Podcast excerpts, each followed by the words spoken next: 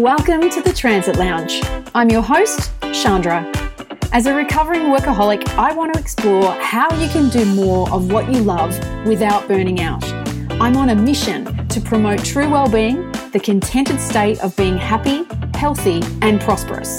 Through interviews with savvy entrepreneurs, authors, and industry experts, we'll share insights, inspiration, and practical tips on how you can be CEO you in the business of your life. Let's go. Hello, and welcome to another episode of the Transit Lounge podcast. My name is Chandra, I'm your host of the podcast, and I just want to say a big hello. Welcome, thanks for being here. Now, this week's episode is kind of building on what we've been talking about the last couple of weeks, but it's really under the theme of what does progress look like, and specifically about the concept of thriving. Do you know, I realized when I started, I guess, thinking about this topic for today's episode, that I have not actually read Arianna Huffington's book Thrive. It's one of those books, and there's a few of them that seem like they are books that I would just really love, but for whatever reason, I just either haven't gotten around to it or I don't know. There's a couple of, that are probably on a list that's like, why have I not read that? Because it sounds like all my kind of stuff. Maybe it's because I don't want to be too heavily influenced by what those books say, or maybe I just haven't got around to it yet. Anyway, that was a random musing. Today's episode is all about what five things you need to thrive this year. And if you listen to the episode and you do what I suggest that you do, I guarantee you'll come out with five things that you know that you need to thrive this year. But apparently, on a much more basic level, there are five simple, basic human needs that we all need. And they are air, water, food, shelter, and sleep. Now, they're about surviving, but to really thrive, that's what I want to look at today. Because to thrive, you need and want more than just those five basic things. They are important things, critically, and I believe there's so much more than that. And that's really, I guess, part of what drives me to do what I do is, I guess, that pursuit of thriving, of feeling like I am living my best life and being my best version of me. And I know that that can sometimes sound so naff or something, but ultimately, the more that I have tried to move away from that, the more I just keep coming back to that fundamentally, I just want to feel like I am living my best life and contributing positively to others and being my best and continuing to grow because that's what's important to me that I've worked out through probably a combination of trial and error, life experience, and quite a lot of personal development work. That one of the things that's really important to me is that sense of, of growth and learning and progress. But what about for you? I found this great quote that I hadn't come across before, and I always love it when I find quotes that are different for me. I'm not sure whether you will have heard this before. It's by a, a, a man called Ian Thomas. I hadn't heard of him before either. He is an author and a poet, apparently. And here's his quote And every day the world will drag you by the hand, yelling, This is important, and this is important, and this is important. You need to worry about this, and this, and this. And each day it's up to you to yank your hand back, put it on your heart, and say, No, this is what's important. Isn't that a beautiful little quote? So, I guess that's partly, I guess, what I'm wanting to explore in this conversation today about that concept of the pursuit of thriving. And in the 1940s or 50s, there was a psychologist called Abraham Maslow, and he created something that is the now famous hierarchy of needs, which was his model, if you like, of trying to create some structure around his theory of human motivation. He basically progressed from the most basic fundamental things that we need all the way through five different layers towards more sophisticated levels of personal fulfillment and growth. And it's a pyramid model. And at the most basic, so the base of the pyramid, he identified physiological needs. And they were things like air, food, warmth, reproduction, sleep. And then once those needs are met, he proposed that you would be able to move up to the second level, which is the safety needs. And that's things like freedom from fear, uh, having a sense of security, basic health, those kinds of things. Once these first two sort of base levels of needs are met, then he proposed that an individual would be sort of free and more open to explore the higher needs beyond just those sort of, I guess, survival needs. So the third layer represents love and belonging. And that's things like connections through friendships and family and intimacy, just as some sort of sense of connection and belonging. The fourth level then moves up into what he called esteem, and that's the pursuit of self respect and status, recognition, uh, the pursuit of sort of mastery of whatever it is that you are doing. And the fifth level, so that's at the very top of the pyramid, is called, or he referenced as self actualization, which sounds like such a fancy kind of word and concept. But basically, it just means realizing your potential and getting that sense of personal fulfillment to become the most that you can be. And that was something that Maslow regarded as the ultimate goal of human existence.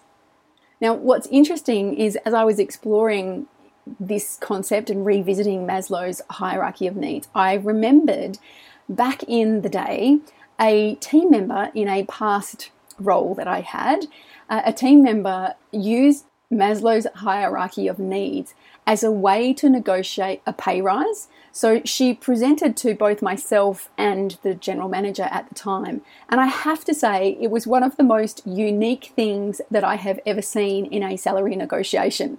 She basically linked her survival needs as not being able to be met on her current salary and that in order for her to thrive and prosper and give her all at work, she wouldn't actually be able to do that because of the buzz of the stress from the fact that her basic needs were not being able to be fully met. And you know what? It was actually, I think, very creative and it worked for her. So now I worked in a learning and development environment, so maybe that's why it worked for her and she got the pay rise. But I'm not sure how it would go down in, I guess, another kind of workplace. But maybe if you're going to negotiate for a pay rise, you could test it out and let me know how it goes. But anyway, other than it being used in salary negotiation, this model has been talked about and referenced as a, a model of human uh, motivation development for decades. But apparently, it was recently tested by some, two authors of a book which is called Happiness Unlocking the Mysteries of Psychological Wealth. Now, I have not read it. This is another book, which sounds like something I would really like. Not sure why I haven't read it, haven't come across it before. Anyway, the authors were psychologists and researchers, and they studied over 65,000 people from over 123 countries. And they asked those people questions that linked to Maslow's model. And what they found was really interesting. And I guess the, what they found was that the model potentially might need a bit of an update. So their study apparently found that the level or the focus area that seemed to create the highest form of everyday happiness or satisfaction, the level that that came from mostly was actually the level around interpersonal activities that linked to that sense of love and connection they also found that the needs weren't as much as a hierarchy of one layer leading to another, leading to another. And they approached or, or saw that it was much more as like a, a, a smorgasbord or a buffet or something, where humans actually need all of them and each one of them benefits us as an individual. And there's a little bit of a, I guess, a shift from the focus on this as an individual pathway versus how we interact with others. And that's a whole nother, I guess, rabbit hole that we could go down. But what does this actually mean for you and for me? Well, of the five levels that Maslow recognized, the question that I'm wanting to explore with you is which areas do you feel like you are currently meeting in a resourceful and sustainable way? Because that will give you some insight about where you might want to focus next. A few years ago, after being prompted by uh, one of the online teachers that I was following at the time, I did this little exercise and made a note of 10 things that I need to thrive. And you know, I still have that piece of paper stuck on my wall next to my desk. I am pointing at it right now, which of course you cannot see, but just trust me. Now, that could suggest to you that I need to declutter my desk a little bit more or the walls around my desk. Or it could suggest to you that this was actually handy and a useful activity because it has stayed there. Of all the times that I've cleared things out, I've wanted to keep it. I've probably moved it around a few times, but it stayed. So I'm going to share with you my top 10 that I wrote down probably about two years ago, just to give you an idea of the sort of things that I thought that I needed to thrive. so in no particular order, the 10 things I need to thrive.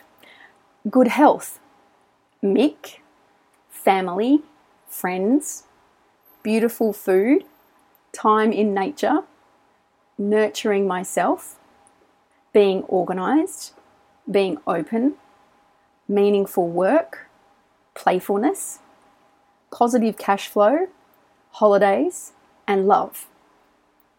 Interesting, isn't it? I think I could probably summarize a few of those into or under bigger headings, for example, like relationships. But I also quite like the distinctions of the different types of relationships that I have and that I want to keep developing in order to thrive. But maybe there's something for me to consider reviewing that list and seeing what would be the same and what might be added or changed. Something that's not there that I think is really important to me still is something around mental stimulation, growth, and learning. So maybe I'll revisit and see what comes out. But during last year, I was part of a mastermind, and one of the mentors that was running that program shared something that she was working on, which was exploring the question of what's your next level of liberation? And she was looking at it sort of more specifically from a business growth perspective. But increasingly, I'm finding that there's a massive overlap in the approach to business growth and our own personal growth. So, for you, here's a question Is your next level of liberation, well, what is it? Is it starting to explore work that feels a bit more meaningful or more aligned or more sustainable to you?